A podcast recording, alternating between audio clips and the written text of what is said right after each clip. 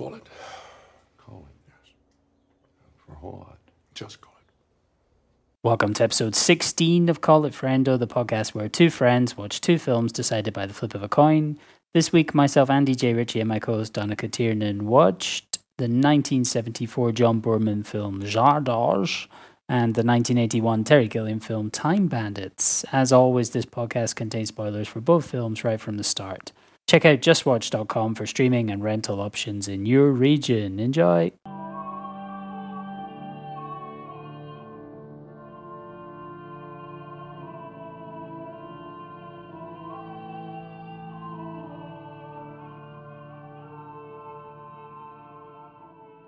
Yeah, so so we fire into Let's them. Let's fire into them. So your pick from last week was John Boorman's ambitious nineteen seventy-four sci-fi effort, Zardoz, starring Sean Connery and Charlotte Rampling. This is the second John Boorman film we've watched mm. after nineteen sixty-seven's Point Blank. And now I'm guessing we've both, we've both seen Deliverance, right? We have. I, of course. I've seen and one what more. Other of his films have you seen? I've seen the Je- Excalibur, the, I'm guessing. I have not seen Excalibur. I really want to at some point because I like his movies. I think I might have watched Excalibur when I was a kid. I've seen um, Hope and Glory, and I've seen ah. The General. Have you ever seen The General? Is are are either of those about Ireland? Yes, The General is about Ireland. The General, yeah. I vaguely recall something. Would you like that, to hear a bit of John Boorman, The General trivia? Sure. So the the the General is a, a, a is based on Martin Cahill, who's an Irish figure who is nowhere near so jovial as Brendan Gleeson plays him in the movie. But anyway, oh, nice, Brendan Gleeson. Um, he would he he robbed John Boorman's house, which is how John Boorman came to make the movie. Quality. And there is a scene. Who was he? Is, is he like, was he an I R A guy or something? He had connections to the I R A. In the end, it's supposed that the I R A actually killed him. Um, ah, okay. But uh, he robbed John Boorman's house, and in one scene in the film, he takes a, he robs a gold disc from a house, takes it back, and realizes opens it up in his own house, realizes it's not made of gold, and just breaks it easily in two. That was the gold disc that John Boorman got for the banjo solo from Deliverance. Got robbed from his house in well, Dublin. Because jo- at least that was the only Deliverance-related thing that happened to him. It could have been a lot more. It could have been a lot worse than squealing like a pig, et cetera. John Boorman settled in Ireland, though. He lived there most of his life. How is he viewed in Ireland? Is he because I mean he's English, but then he moved to Ireland and then uh, seems to. I mean, he, did he take Irish citizenship or something? He did, yeah. Um, much like John Huston before him, uh, Irish people have a tendency to. We like it when people like Ireland and yeah, come to live here. Sure. We don't like it when um, British people say Irish bands are English and stuff like that. Um, like like who? Ah, uh, they'll claim people like uh, Snow Patrol. Which I would be glad to see. I would, but I would take those as. I mean, Snow Patrol. You could argue because they formed at university in Scotland. You could also they're from Northern Ireland, weren't they not? All right, let me. Let, do you want to go down this road? Do you want? They're British. They're proud Brits. Because it's like it, it's all, it all gets so mixed up because so many like famous Irish footballers throughout the ages have English accents that you can't ignore. You know. What about all the English guys who played for the Irish national team? That's what I'm referring to. We did the same thing in Scotland. Ah, okay. Yeah, all right, yeah. All right. I put like, I mean, like, for example, uh, how many times have you heard Andy Murray claimed as English? It's just a thing that happens, I suppose. I don't know. It's usually British when he wins, Scottish when he loses. Yeah. That's the, the classic. Fucking Scottish loser. Anyway, uh, yep. yeah, we took John Boorman on as our son.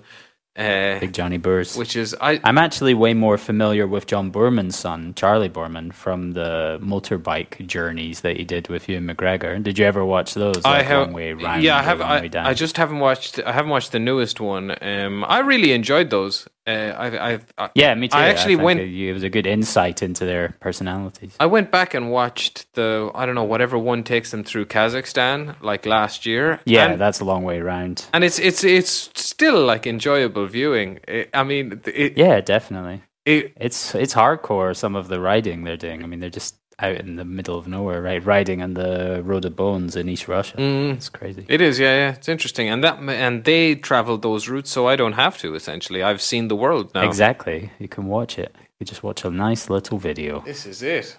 Um. Anyway, back to Zardoz. Tell us more about Zardoz. So Zardoz came fresh off the heels of nineteen seventy-two's Deliverance, an Oscar-nominated film which made forty-two million dollars from a two million dollars budget at Warner Brothers, basically giving Boorman carte blanche to get a bit crazy in his next project. And do you not respect uh, how crazy he got? Yeah, uh, he certainly... He was he, he was out there. He was out there. Uh, the lead role in Zardoz was originally supposed to be... Oh, don't... I, I, I can't recall. Sorry. Burt Reynolds. Ah, and why didn't he go for it?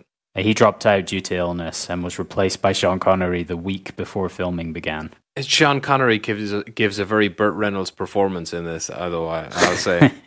I thought he gave a very Sean Connery performance as well, of the smug look on his face as uh, women are looking at his primitive body. But that's Burt, that's, that's Burt Reynolds, essentially, as With well. With a smirk. Why is that? I see it more as Sean Connery, because Sean Connery, obviously, uh, being from Edinburgh, he's uh, a real hero to us. Yeah, yeah. And, uh, you know, he was living the dream, going around the world, romancing ladies, trying to be James Bond. Uh, yeah. And that's that's what we all aspire to. But and smirking. Here's the thing, is that, like, I, this is more a note that I suppose I made for Time Bandits, which you'll come to later, of course, but I do, like, I do think Sean Connery can act. I think he's a good actor on occasion, in that kind of seventies, like, you know, getting by on your own charisma kind of way. But he's got as many phoned in performances as not, and Zardoz is mm. interesting in that, because I I feel like uh, fucking Zardoz I'm doing Zardoz next week. I, I feel like I don't know the first part of it is phoned in, and then he kind of gets into it a little bit. His perf- he get, he gets into it when uh, women start getting naked and touching his body.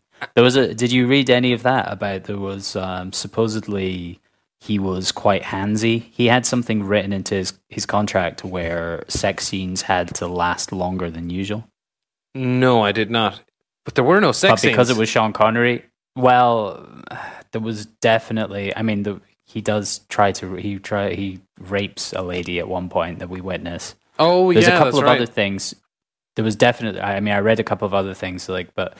The general tone was like, well, if it was someone else, they might have had a problem with it. But like Charlotte Rampling supposedly was really looking forward to her sex scene with uh, Sean.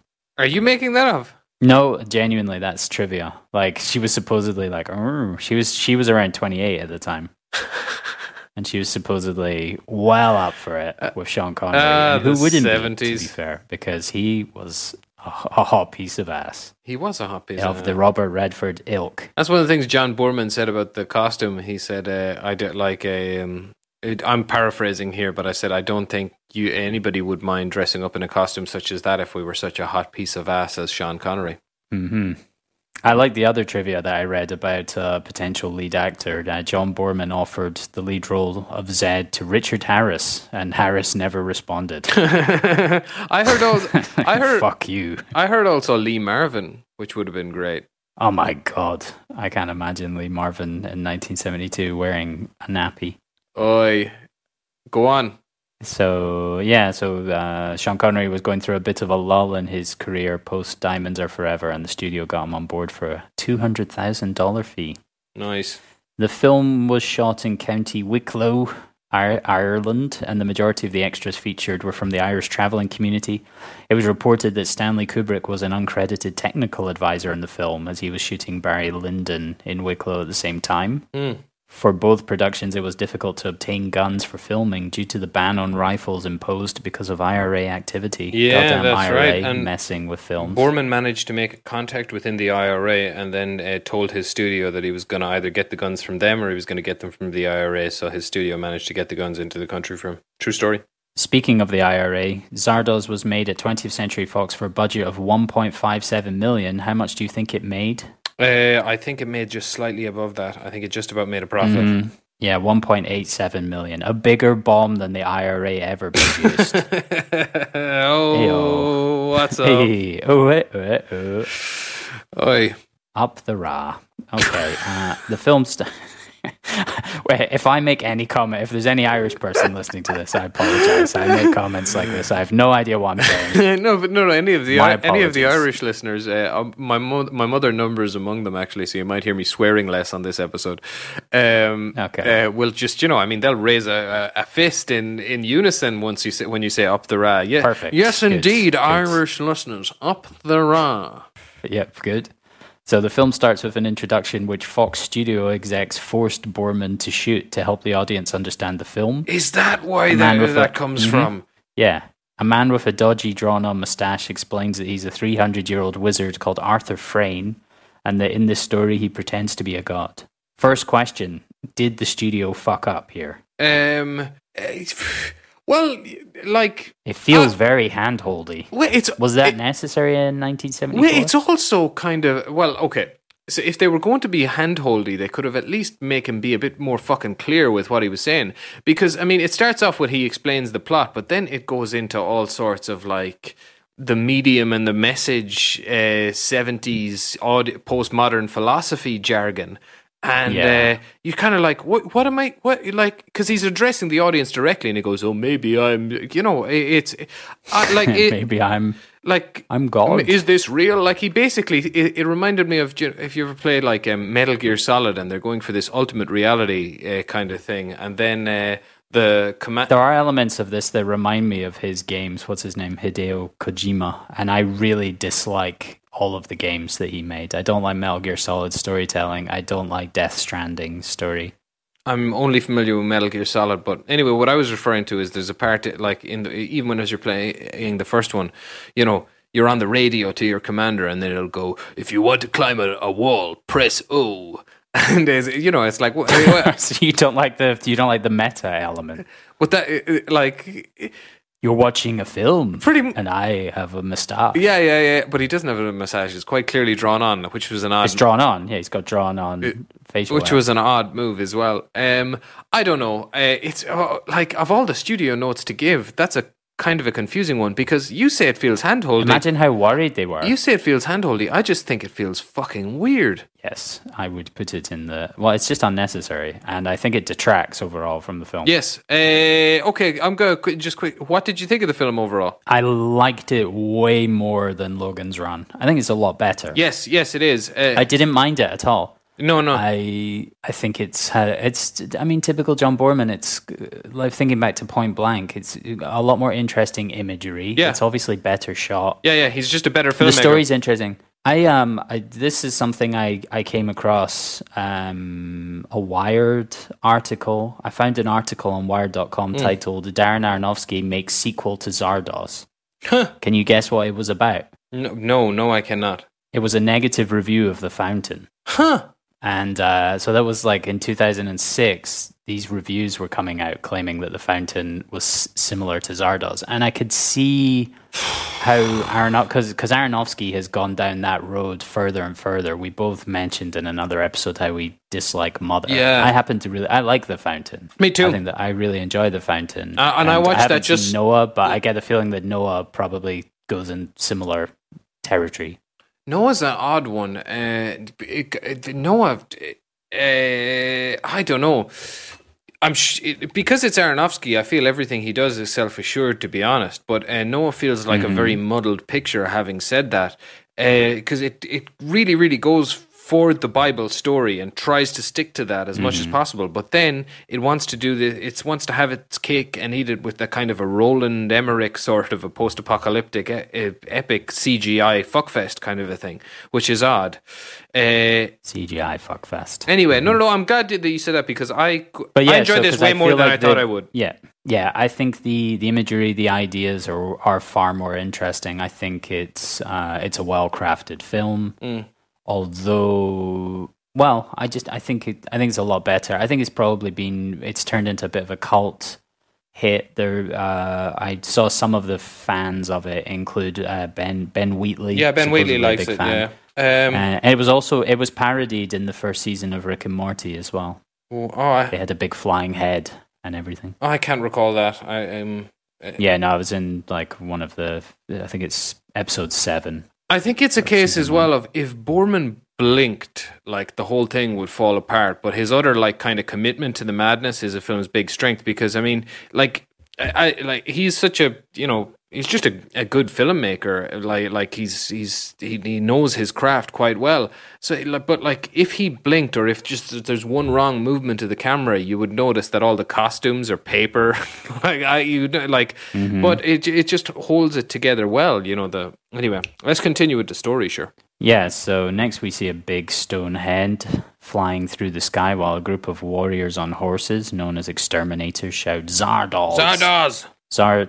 Zardoz. Zardoz, it turns out, is a god to these people who are, they are exterminators, but they're also brutals. As Zardoz, the big stone head, then gives a speech which it line which aligns exactly uh, with my political views. The gun is good. The gun is good. The penis is evil.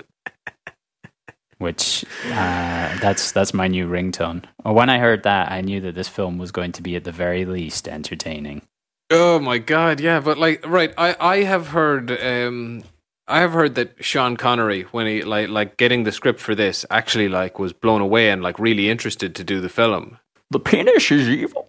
And like, yeah, there, there's later reference to the penis. There's a whole PowerPoint presentation about boners. Oh yeah, don't worry, we'll we'll get to that. And, we, we'll we'll get to that audio clip. And like I like I've already said, like if Boorman even let his tongue go slightly into his cheek for this film, but it's so straight faced that I you have to. It's straight like it's mad. It, like um, of course the the penis is evil reminded me of Tom Cruise's opening um, monologue in in, Ma- in Magnolia. Yeah, um, go on anyway. Where are we next? Uh, the the stonehead starts spewing out guns for the tribal warrior uh, people before we see our hero Zed holding one, which he points to the camera before pulling the trigger like a futuristic James Bond. It's Zardoz, baby. I didn't pick up on that. Yeah, absolutely. Uh, Zed, Zed, who for the rest of this summary I'll be referring to as Sean Connery. That's that's fair. Uh, wakes up, wakes up inside the giant head. He confronts Arthur Frayne, the the wizard from the introduction, and busts a cap in his shoulder before Frayne falls to his death. Mm. The stone head then lands near a farm. Um, so the costumes, it should be pointed out at this time that the late Sir Sean, much like all the other brutals, is wearing what has been uh, perhaps cruelly described as a red nappy uh, with black knee-high leather boots and two belts strapped over his nipples. He also has what Kent Brockman in The Simpsons calls a class nine or Robin Williams level of body hair. Yeah, I... Does he have a hairy back? He seems to have a hairy back. I was so focused on the front, I don't know if I paid enough attention to his back, but I can imagine. I mean, his forearms are just mad. Mm. Ah, when his, his hands are hairy. When it was nineteen seventy-four. Yeah, when men were men, you know. Yes, I have a, a little hair there, here or there, perhaps. Yeah, some, uh, some, I'm going to keep doing that. Sometimes the, the the conversation is over and the woman hasn't yet realized that. Okay, okay, okay. Let's let's move away from that, oh. Connery. All right, right. Uh, so after snooping around the farm a little, finding an artificial intelligence known as the Tabernacle, Connery runs into the two main female characters, May, played by Sarah Kestelman, who wants to study him, and Consuela, played by Charlotte Rampling, who wants to kill him, among other Let's things. Let's backtrack a little bit. Uh, Yeah, the tabernacle as a piece of t- technology in this low budget nonsense. Pretty cool in nineteen seventy-four, and how they how they achieved it in like visually in terms of the film. Mm, I have like a mini projector. Fucking, I was I was really impressed by that. I thought, Jesus Christ, mm. like because um st- like uh, that would it, be a good thing to have now, like a, a ring projector. But I mean, it's pretty much it's Siri or Google or whatever. That's what they have. Yeah. Uh, I, it's mad that like the amount of false, silly predictions that were made about the future, and this is almost on the money with that thing and how it ended up controlling mm. people in a weird way. That, like, honestly, I was just blown away by that. Um, and this another uh, big fan of the film was uh, apparently Stanley Kubrick and Steve Jobs. Uh, just kidding. What? Uh, St- Stanley Kubrick. Stanley Kubrick, and he was just uh, well, he was a technical advisor. Yeah, yeah, and he was just mad quizzical on how the hell uh, Boorman made it for um, such a, a low budget. Yeah, one point five million dollars. Well, like the, the low budget is down to decisions like this. And who, like back in the seventies, clearly nobody had any foresight that um, technology would end up being so minimalist, as that ring is an almost realistic depiction of where it would go. The projector thing is off, fair enough, but uh, not that far off. It's bananas. Um, and it, I would imagine, like, had Boorman had a higher budget, he would have made it look more gaudy and seventies-esque, like a fucking big tape recorder mm-hmm. or something like that. Sorry, Mum. Um, right. But uh, yeah, they just really did did very, very well with that. Um, it's just aged fantastically, that particular scene. Anyway, go on. Yeah, so they lie him down on a big black table in what is some sort of chamber for regenerating bodies. As Sean lies down with his hands behind his head, looking very pleased with himself, we watch some of his memories of hunting and murdering, murdering people and also committing rape. Yes, he rapes a lady in a net. Mm-hmm. He- the members in a net. The members of this farm community known as a vortex re- reveal themselves to be Eternals. They are intrigued by Sir Sean's primitive Fountain Bridge ways. That's a shout out to the neighbourhood he came from in Edinburgh. Uh, Sean is taken on as a helper monkey by one of the Eternals, who is rather confusingly called Friend. Mm-hmm. Friend is less than enthralled with life as an Eternal, and it is revealed that in this society there's no death. Any transgressions are punished with forced aging. The people who are rejected from society are forced to live together as renegades, starring, uh, uh, what's his name, Lorenzo Lamas. Uh, another group of people called apathetics live in a constant catatonic state. They're in a wedding. It's making all kinds of comments. Oh, yes, indeed. About society. Let's talk about the comments a little bit. Well, mm. uh, well, let's, first of all, I'd like to say that, you know, your man Friend... His attitude to the friend, oh, oh, oh, Zardoz friend, friend. oh, yeah, oh, that, brilliant show. I must watch that again. Nice little crisp uh, in-betweeners reference from Andy Ritchie there, folks. Mm. Um, you know, but uh, I thought uh, Friend's attitude to the uh, tabernacle ring uh, completely reflects my own to any, you know, voice searching technology. There's a scene in it where he's just shouting at it, calling it a moron and stuff like that. Like the amount, like honestly. I was walking down a, a uh, road in Madrid here the other day myself, and uh, we, Belen, we were trying to f- figure out where there was a good um, a good bakery, just a bakery. We needed to buy bread for lunch, and uh, they were giving me uh, the address of a bakery in Marbella, and it was so stupid, but like, because I'm talking to a machine, but I literally made the point like I was arguing with a human. I was like, "No, Siri, no, no, no, back up, back up. Could you please tell me why the fuck you gave me a bakery in Marbella? Here's a list of bakeries nearby." And it's, I don't want to know the name of a bakery anymore, Siri. I want to know why you told me about one in Marbella. So, like, yeah, yeah. I, I, having then watched uh, Zardoz later that day, I realized, oh my God, I'm Friend. We're living in Zardoz, man. I, it does feel like a lot of, I mean, how society has progressed in this matriarchy. It's the matriarchy, people. I feel like it has perhaps more relevance now. It seems like it kind of... yeah. predicted social media to an extent, which is scary.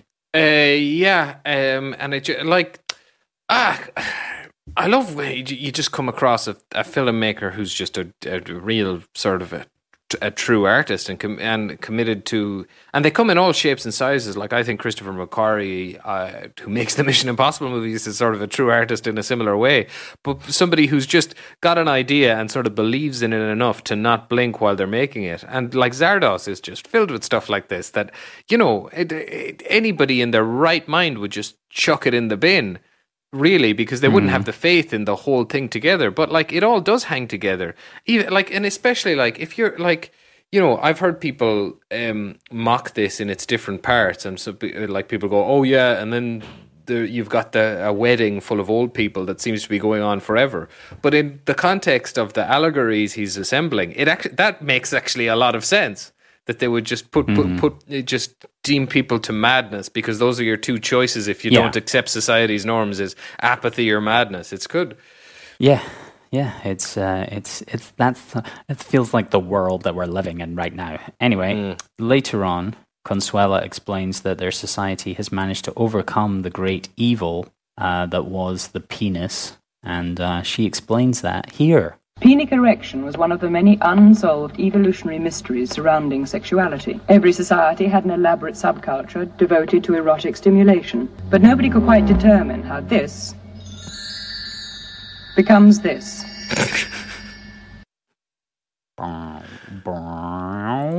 boing. I mean, so yeah, penic. Is, isn't that the adjective? Penic. Apparently, it's the type of erection. Yeah, it's a penic. Penic. It's a penic erection. Mm, okay. They show Sean some nudie film clips, but he ends up getting an erection from looking at a fully clothed Charlotte Rampling. Best scene of the is, film, of course. Which is, of course, the highest form of compliment in any culture. Of course, yeah. Look what you look what you've done to me. Look what you made me do. Uh, look what you've done to me. Uh, Ridiculous. the, in, in a following scene, the Eternals take a vote at a meal of whether or not to kill Zed. Friend refuses to join their hive mind meditation and is instead cast out as a renegade. Here is a here is a short clip of that scene. The vortex is an obscenity. I know. I hate all women. Nice. Uh, the second level meditation scenes, they, they're like no, they're like no, I won't join you. Still, yeah, yeah, they might, they might have lost no. me a little bit. Uh, uh, they, I think about about an hour and a quarter in. Um, it might have started to outstay no. its, its welcome for me a little bit. Uh, I was just kind of like that. The, the the meditation scene has big sort of wanky middle class yoga retreat energy because they're all standing around a table going ah, like it looks like amateur dramatics time. Yeah, and I think that was a mistake. Yes, I do too, and they do it twice in the film, and I, I didn't like it either time. Ah. And it, it's it's it, it, in a one of the things that really helps the film out. Like uh, out of its own shadow, let's say, is the fact that all the actors seem so committed to it that you, that helps you believe mm. in it even more. Um, but yeah, then uh, then that scene is just yeah, it is. It's like amateur dramatics hour. It's just it, it just seems odd and unnecessary. Yeah, all the actors are fully into it, but I feel like Sean Connery is just wandering around, going like, "What the fuck is going on here?" Like, because he just was brought in last minute. Yeah. Yeah, but he just seems to be strolling through it. But at the same time, I do like. I feel like he was somewhere between. Like I feel like he's more committed in this than he was in Time Bandits. Yeah, but Time Bandits is just a little cameo anyway. Mm. So I, that just seemed like uh, we'll take, we'll fly you out somewhere warm. I assume it's in Africa. God somewhere. To have been Sean Connery. Like it's you know those actors that like.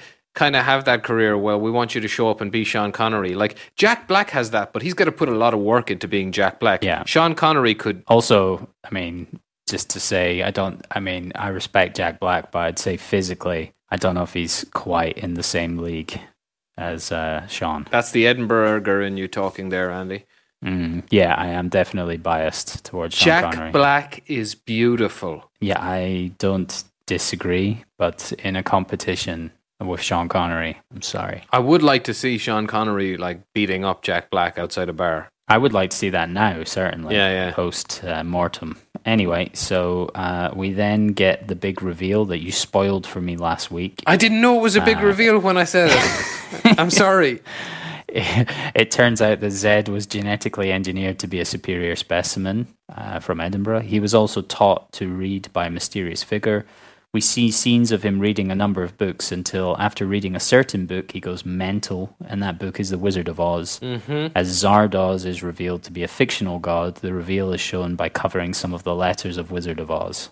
Yes. To get Zardoz. Also, and not I'd like to cool, not not not cool runnings from last week. I'd like to point out that uh, in his learning montage, he's also, for some inexplicable reason, learning Irish Gaelic. Mm, well, it's probably what they had around. Yeah, yeah, yeah. Because it was, uh, because it was an Irish library, something like that. Yeah, but anyway, that's what he's. That's what he's. And learning. That all the scenes where they filmed around that with the the like burnt out buildings, that was just how they were. That's, that's just oh, that's that Ireland. Irish time. That's actually like. My neighbor's yeah, house. That's just Ireland, yeah.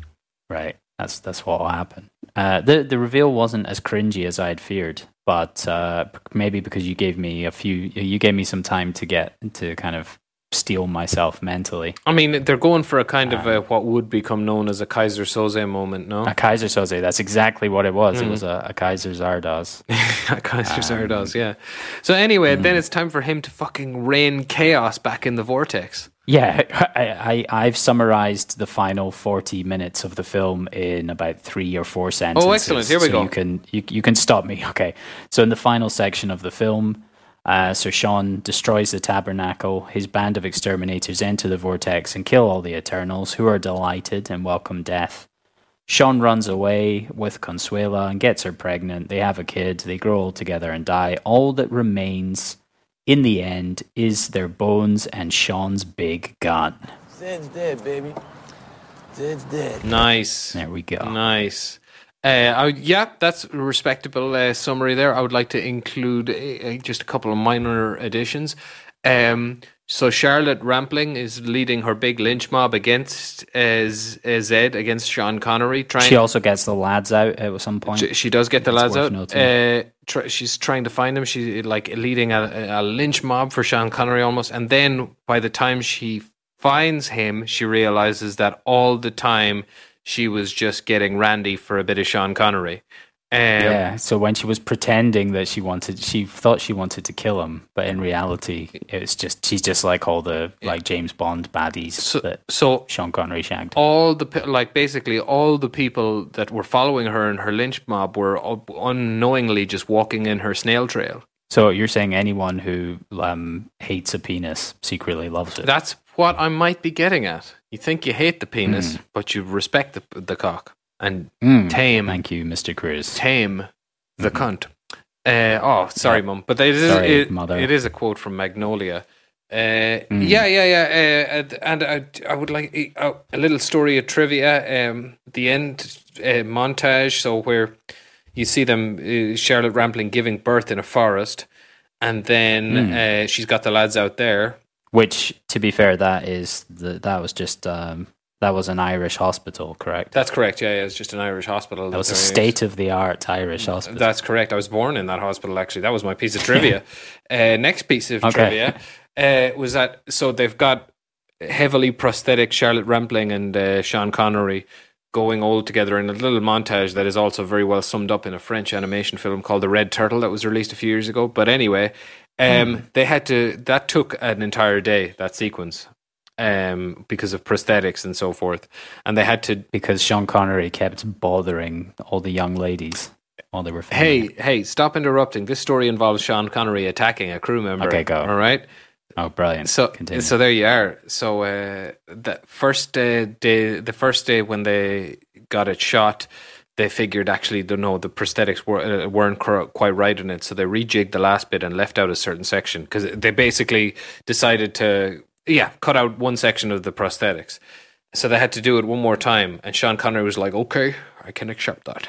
Uh, and then John Boorman found out at the rap party that the guy, the guy who was processing the film had exposed it all by accidentally, and they had to shoot oh, it one more time. Funny. And yeah, yeah, you don't do that to Sean Connery. so Sean, Con- Sean Connery thumped him at the rap party. That's why Sean Connery quit, because I think when he made that uh, League of yeah, Extraordinary yeah. Gentlemen in two thousand three, I think he went mental at, uh, what's his name, Stephen Sommers, the director, and I think that soured as he was aging. He's like, fuck this. Yeah, I mean... No more. Like I, I can, I can kind of get that. I mean, yeah. Does Sean Connery need to do it anymore? Does he want to? No, no, no. Well, I mean, he's dead, but like, did he? Like, he did. Well, I mean, he might want to do it now. Yeah, yeah, yeah. yeah that's true. Preferable. That's death. True. It all gets very Monty Python for a finish. That that uh, montage of skeletons and so forth. Well, that felt more almost like The Fountain or something to me. Oh, the N C, well, the N C, what, the, when, yeah, when all the, the like, plants grow into part, part of it, yeah. yeah, yeah, yeah. But like, I mean, what, like, God, critics are such shitbags, aren't they? Like saying The Fountain. Yeah, why did people hate this film so much? Well, I, like, I think it was an obvious and a fun one to give a kicking to, um, but like probably the costumes didn't help. But like then the snarky kind of remark of saying The Fountain was a sequel to it and so forth, and it's like, well, actually, kind of mm. both those films just dare to sort of have big ideas in a way. They dare to dream, yeah, yeah, yeah, yeah. a lot of imagination. Yeah, exactly. And they co- the shite that gets churned out compared to most days. Shite there is around the place. Like, yeah, um, mm-hmm. for me, like like The Apostle. Anyway, yeah, sorry. Uh, what's his What's his name? Gareth Evans. For me, if I was uh, flicking through channels and I came upon Zardoz again, I would watch it for a few minutes. Particularly... Mm, I'd ask myself why I'd switched on the T V for the first time in about five years. Ah, fair enough. Well, I mean, I'm just using Uh, I'm just using the kind of uh, rating system that critics tend to usually give things. Andy, right. you didn't have to. In- you didn't fair. have to Sorry. interrupt. It wasn't, it wasn't literal. You didn't have to interrupt me with reality there. I'll probably. In- I did. I'll probably Sorry. never watch Zardoz again. Good God.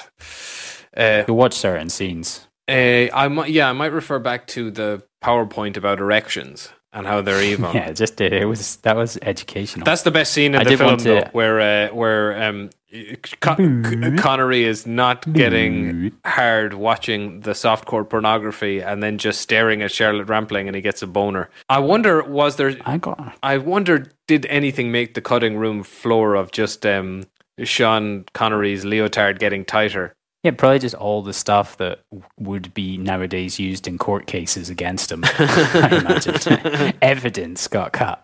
My God. I was going to ask you a question. Uh, did the use of uh, Beethoven's Symphony Number seven remind you of a, a T V show from last year? I can't think of one. Remind me. De, de, de, de, de.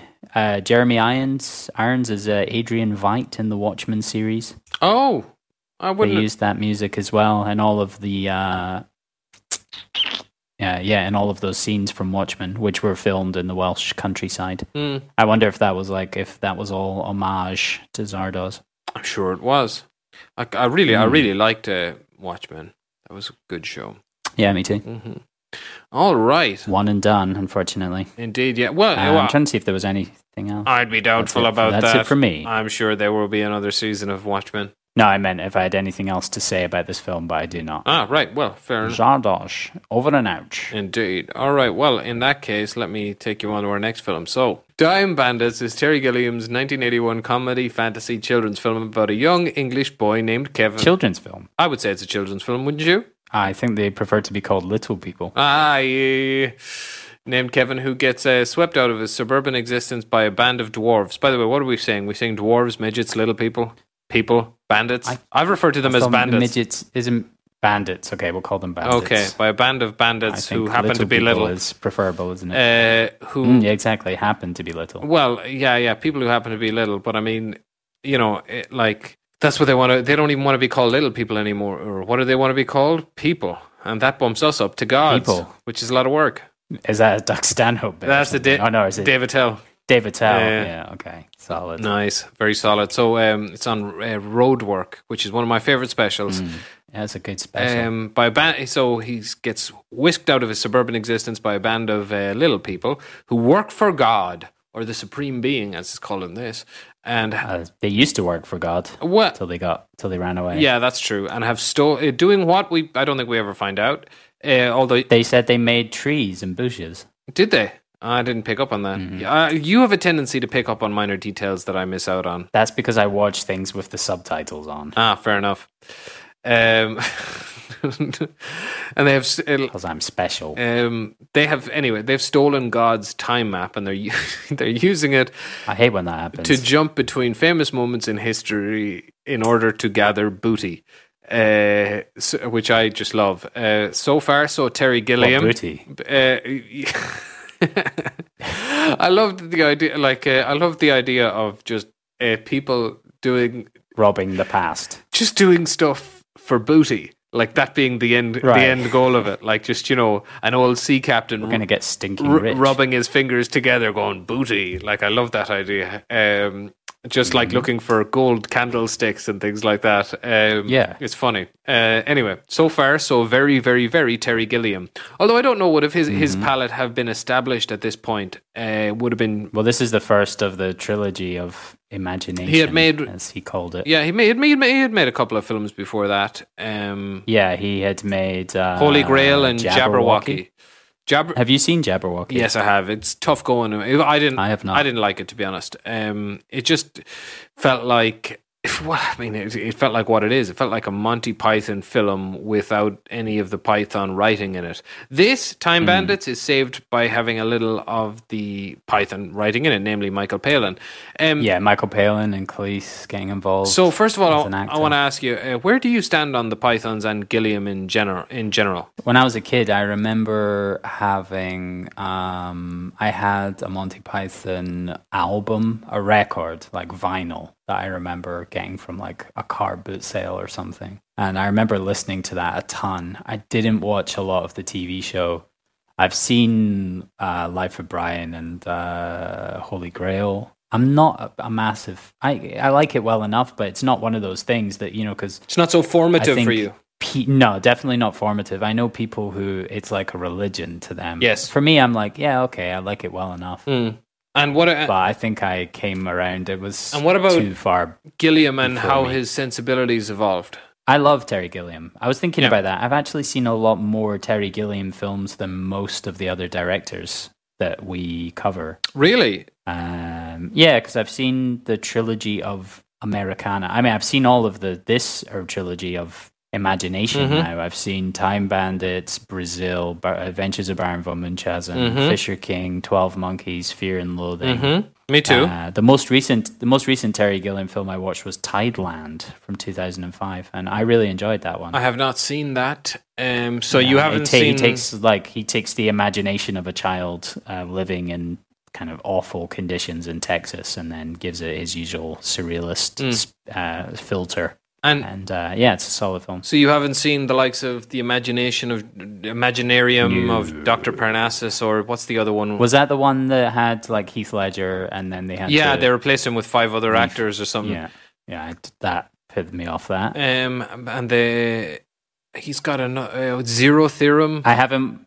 Yeah, I didn't watch mm. that, and also I didn't watch his The Man Who Killed Don Quixote because I enjoyed the documentary that Lost Lost in La Mancha, Lost in La Mancha, uh, yeah, the failed original, and I just thought, fuck it, I don't actually care to see the finished version. Yeah, I'm I'm not going to dance on the grave. Failure. I'm not going to uh, like watching the finished product feels like a fuck you to that documentary, and I enjoyed that documentary, Absolutely. so I'll stand by yeah, it. It was good. Uh, right, so th- while this would have been like the most Gilliam yet at the time of its release, uh, I suppose there were there are enough Python elements here, like the cast, the writing, the themes, George Harrison's money, uh, to call it like mm. a Python Gilliam production. I feel like for me, Gilliam is a director for whom I kind of have to set myself into Gilliam mode.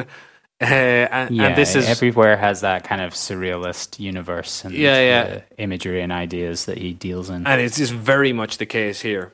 Um, anyway, mm. so the film begins like in the kind of gaudy set dressing that uh, Gilliam seems to excel at, uh, with like everything covered in plastic and cluttered. Kevin's parents are suburban middle-class consumers to the point of parody, and Kevin is away mm-hmm. with it. He's got uh, a big interest in history, and that we can we can see that from he's reading from a book uh, about ancient Greece, and his father's aggressively disinterested in it, and all these drawings on his wall of knights in forests and so forth. Anyway, then one night, it's it's he seems to have a fairly shitty home life. Uh, his parents don't really yes care about him. I would say it's a heightened reality of a shit home life. Yeah, it's like a shit home life by numbers. Let's say it's from his point of view, though. Also, I feel like yeah. uh, Terry Gilliam's quite good at that, giving you the childhood perspective. Mm. For some reason, it reminded, it reminded me of um, Alex's home in Clockwork Orange. Mm. Um, anyway, so then we can we can see he has an interest in history from all that all that sort of stuff, and uh, like his book in ancient Greece and the pictures on his wall. And then one night, uh, night rides through his room, and his bed is all of a sudden in the middle of a forest. And then the night rides away, and then he's back in his room. And Kevin's magic. Kevin's like, what the absolute F? So then the next night, he uh, requests to go to bed early, packs some supplies, and lo and behold, there is magic in his room again. But next night, it's a troop of little people uh, who mistake Kevin for God initially, and they start apologizing uh, for stealing something. But then they realize it's a boy, and they beat the crap out of him and uh, whisk him away to the Napoleonic Wars in Lombardy. Uh, which, yeah, that's about one hour away from where I live. Uh, the, the Battle of Castiglione. Okay. South of Lake Garda. So, I gotta ask you, how are you on your on your Napoleon? Well, uh, after watching this film, I Googled that battle. Huh? And I looked at Napoleon just to see what the current theory is about his height. Uh, well, first of all, to, yes, point out Napoleon wouldn't have been empire, emperor at the time of that battle. Ah, uh, oops. He would have been a, a, a general, a high general, but he, he had his own army, so I suppose there you go. But uh, yeah, that's one thing. It's just a silly bugbear for me.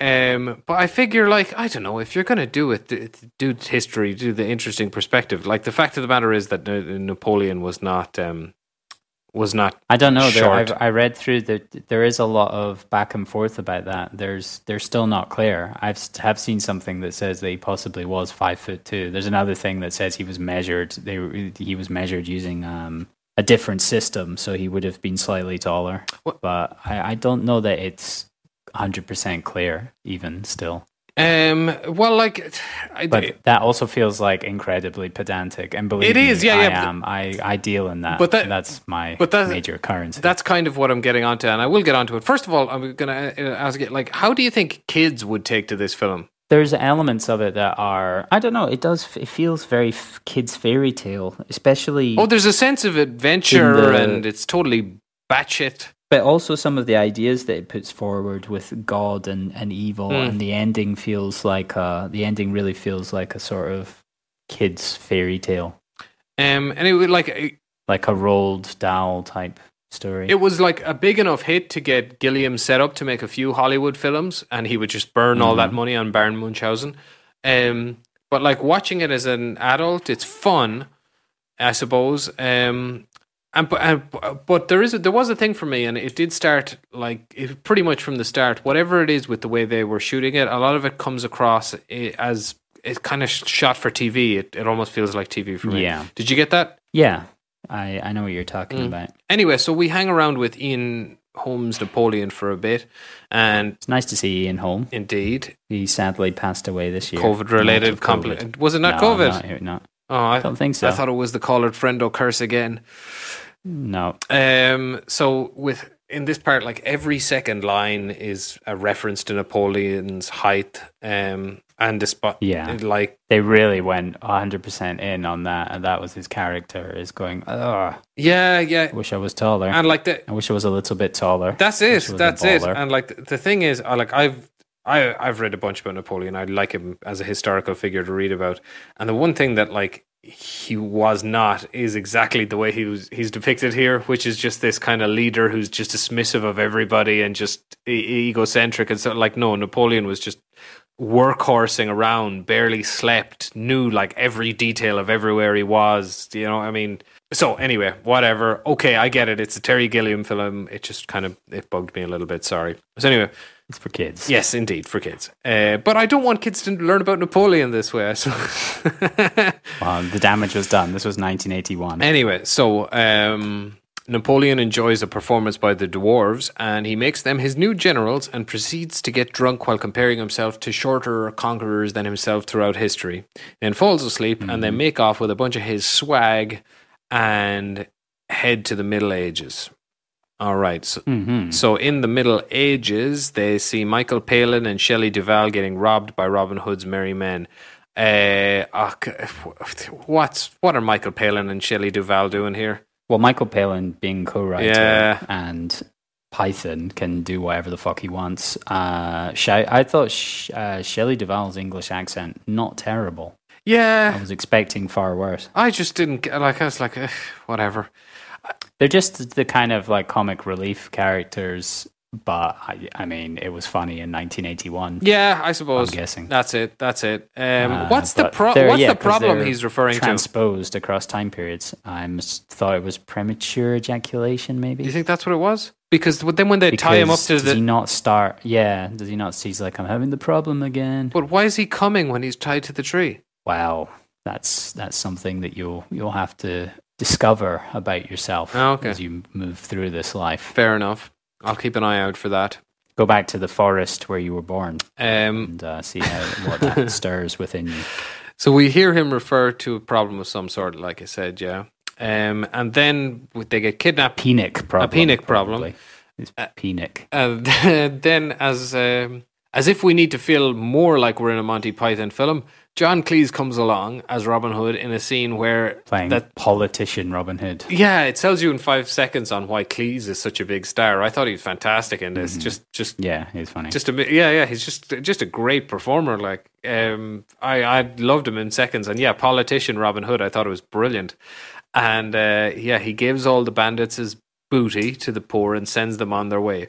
Uh, are you still with the film at this point? I it was fine. I actually probably liked it more after probably I think the next scene when they moved into the time of legends. I think from there to the end is the part of the film that engaged me the most. Okay, right. So th- wh- more than the ti- after the Titanic, after this. Well, at this point, then the plot really gets introduced. So because we learn that they're being mm-hmm. watched by, because at this point, up until now, uh, where they're just arsing around at different points in time.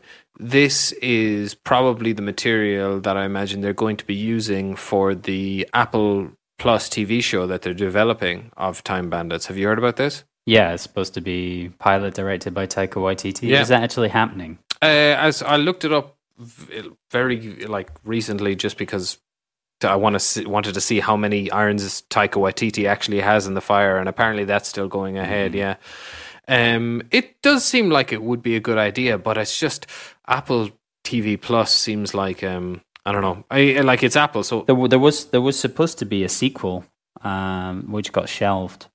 Mm, that's uh, that's odd because it, it made a lot of money. Well, the reason for that was because David Rappaport, the guy, the, the the young man who played Randall, sadly committed suicide in nineteen ninety at the age of thirty-eight, shooting himself in a car in Laurel Canyon Park, L A. Oh, wow.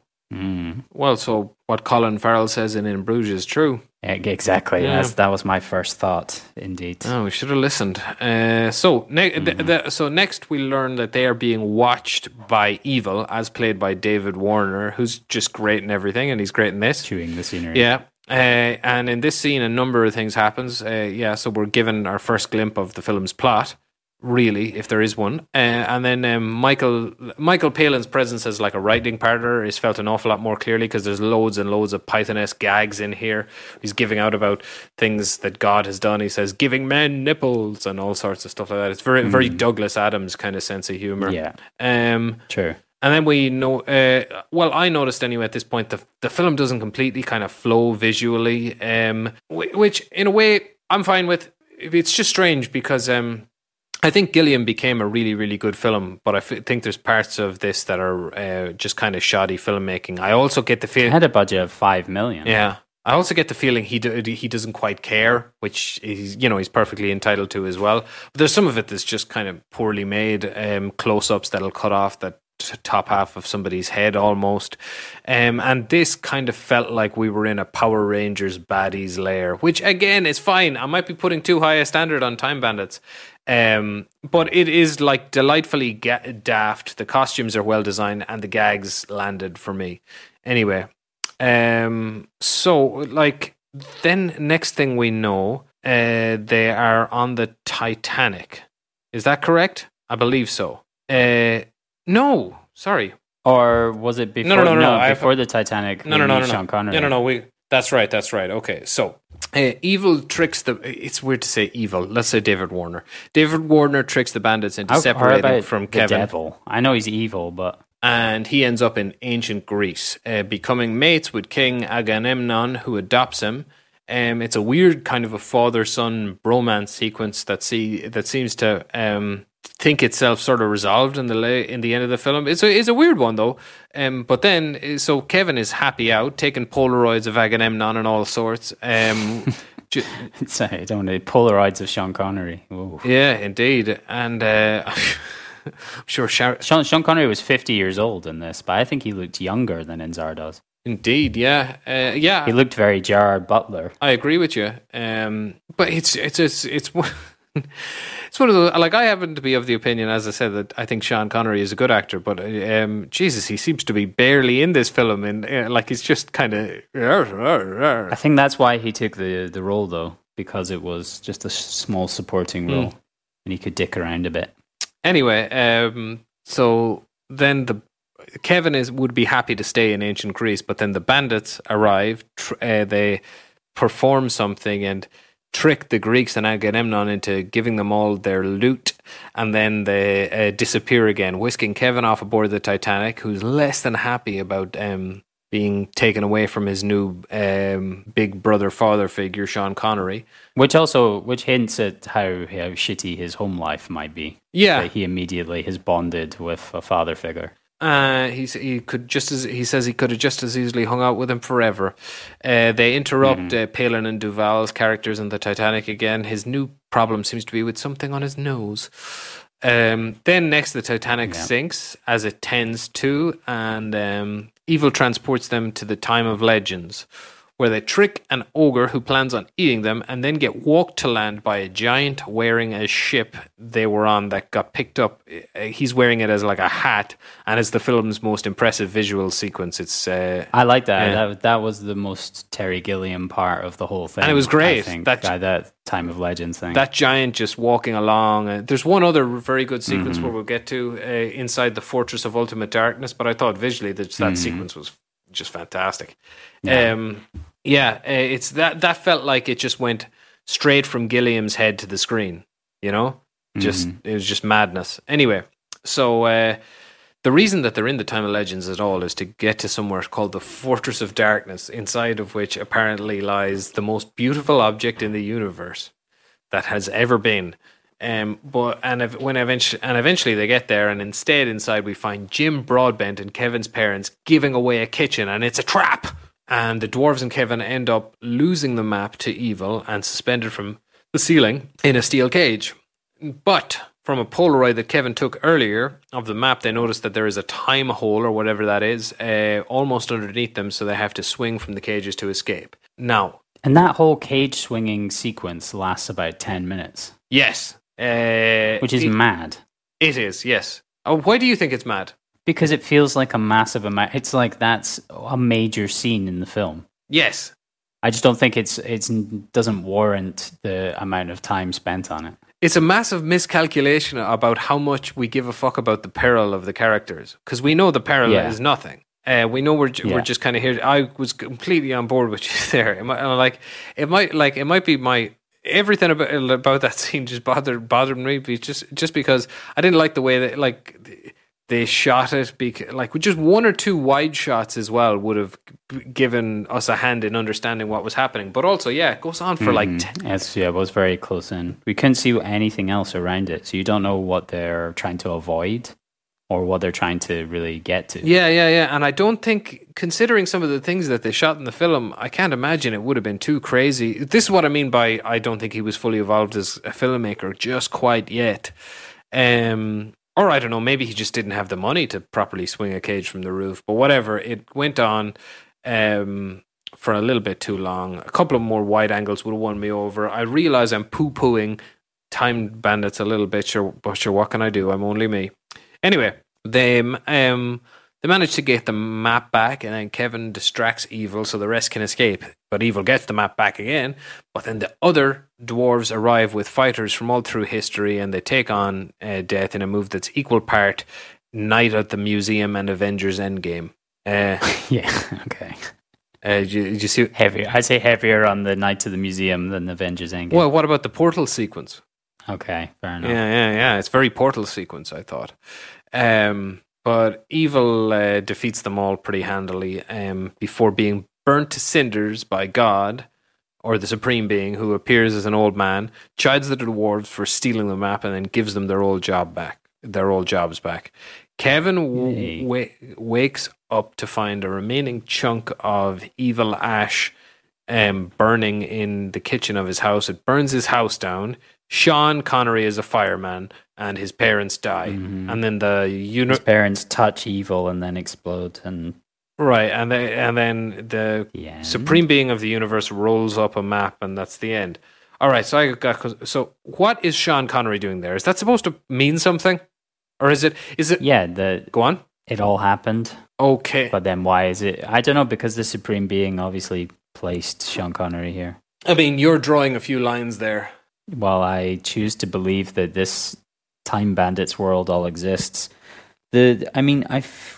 Guessing that Terry Gilliam is an atheist from mm. his body of work, and him and Michael Palin both, I'm guessing that this was their view is, and I think it's reflected in some of, you know, some of the rest of their work, is that they have a very, a fairly negative take on religion and God's involvement and in uh, being kind of overseeing the world, allowing bad things to happen. I got another one for you. So then, um, so Kevin's parents die; they explode. In fact, um, mm-hmm. What did you make of that as a move for the story? Didn't bother me because I, I it, saw that it didn't bother me either. It's like a downer, a downer ending, but to me, it didn't feel like. I mean, he tries to warn them before they explode themselves, so clearly he he's still invested.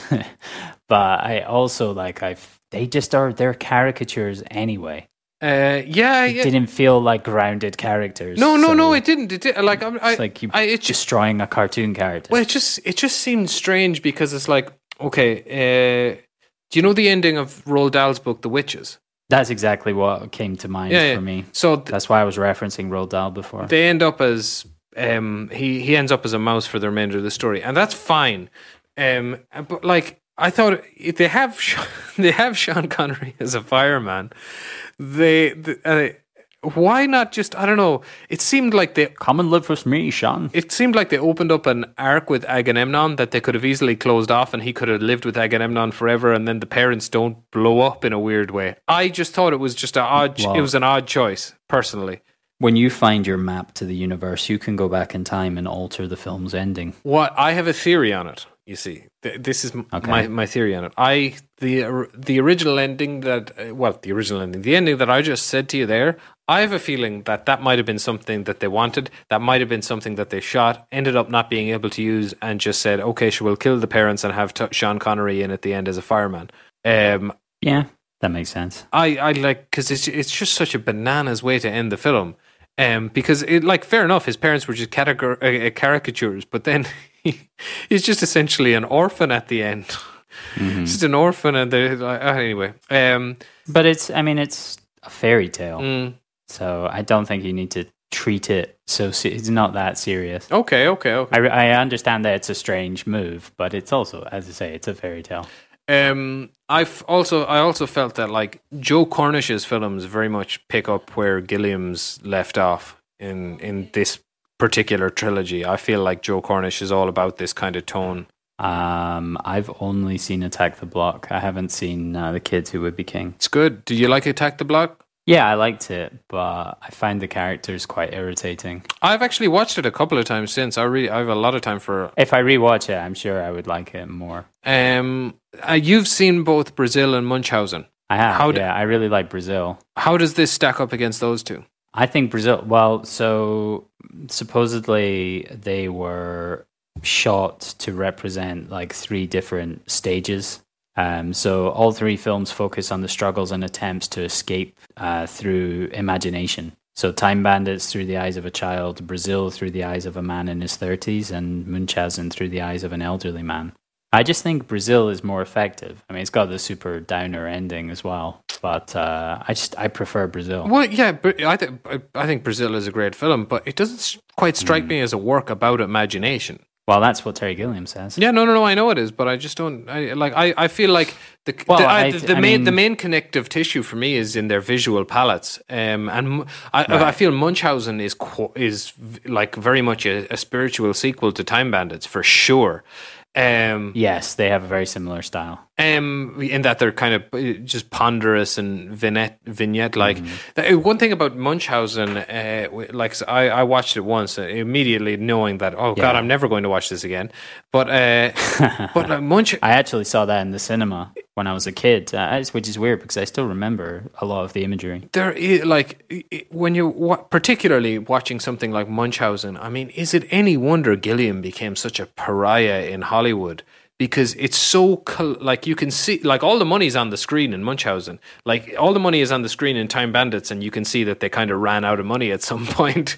Um, mm-hmm. But like Munchausen was made for a lot of money, all the money is up there, and it's just a mad story that would have fit into no kind of I don't know uh, marketing diagrams or anything as to what the the kind of thing that people want to see is. But Gilliam gives people yeah, sure. what he yeah, what he wants difficult. to see more than anything. Like, you know, I mean, I haven't seen all of it, which is fair enough. Yeah, yeah, it's great. It's absolutely it, not for a money making perspective. No, exactly. It's no wonder that he's such a pariah around Hollywood. Good God. Um, well, what's your favorite Terry Gilliam film? I mean, it's it's got to be um, it's got to be Brazil. Twelve Monkeys.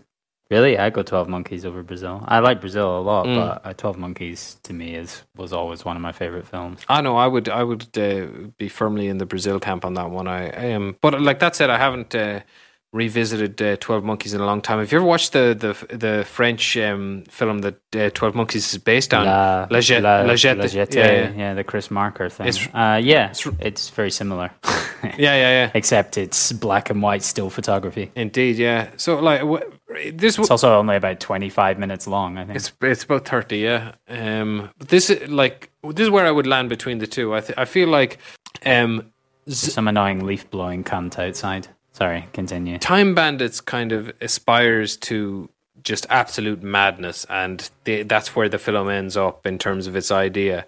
But I feel like um, Z- Zardoz is like idea led, and I mean whatever madness follows because of a low budget, so be it. Um, but the big idea just wouldn't won't compromise in the end. In the end, I just feel like both films this week are just very interesting films that I'm kind of glad people got to make, because they did both seem completely uncompromised, I would say, and that's a good thing. Mm-hmm. Yeah, I'd agree with that. All right, so.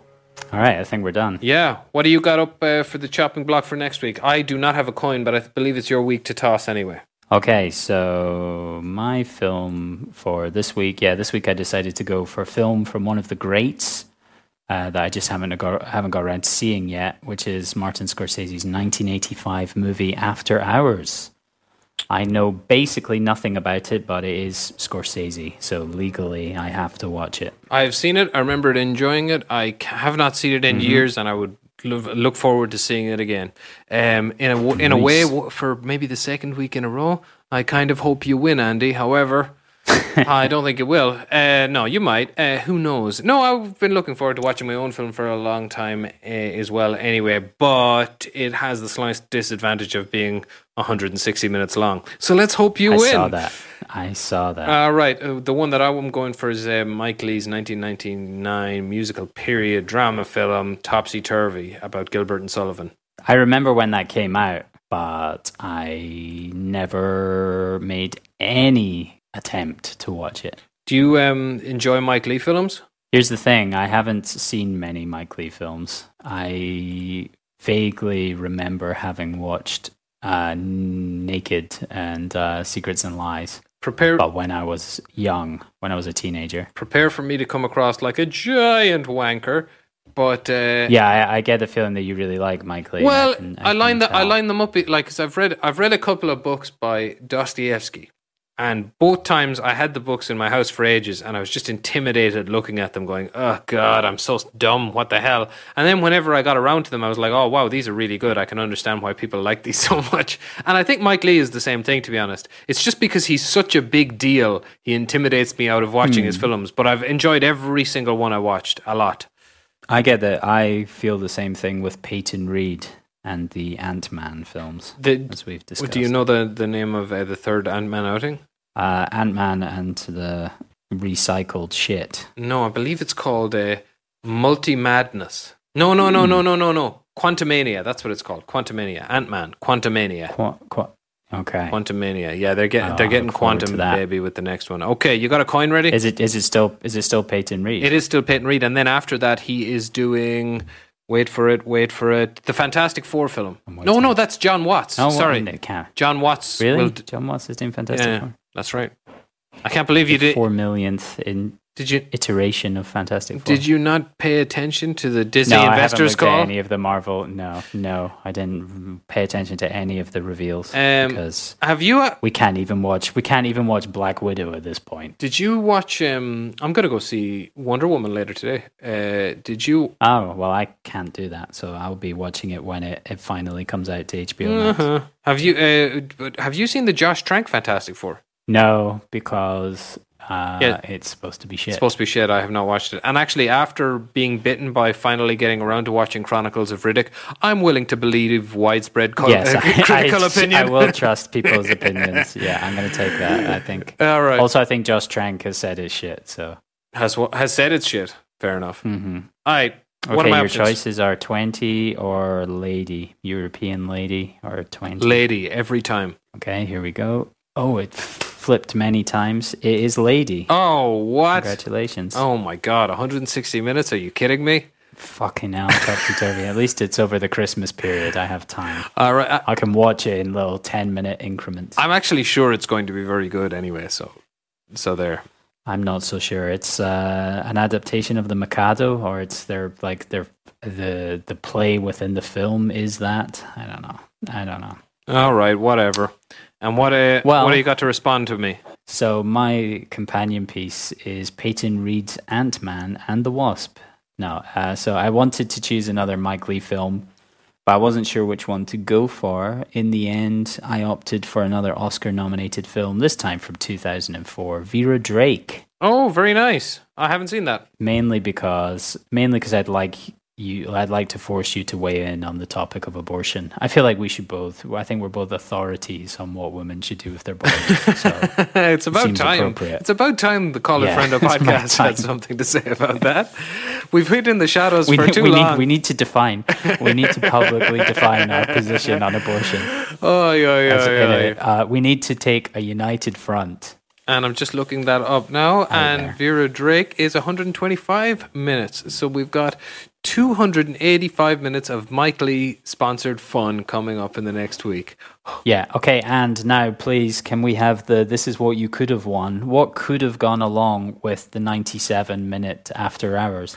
Uh, I would have gone with, oh, I'll tell you the length of it now as well here. I would have gone with the one hundred seven minute long One from the Heart.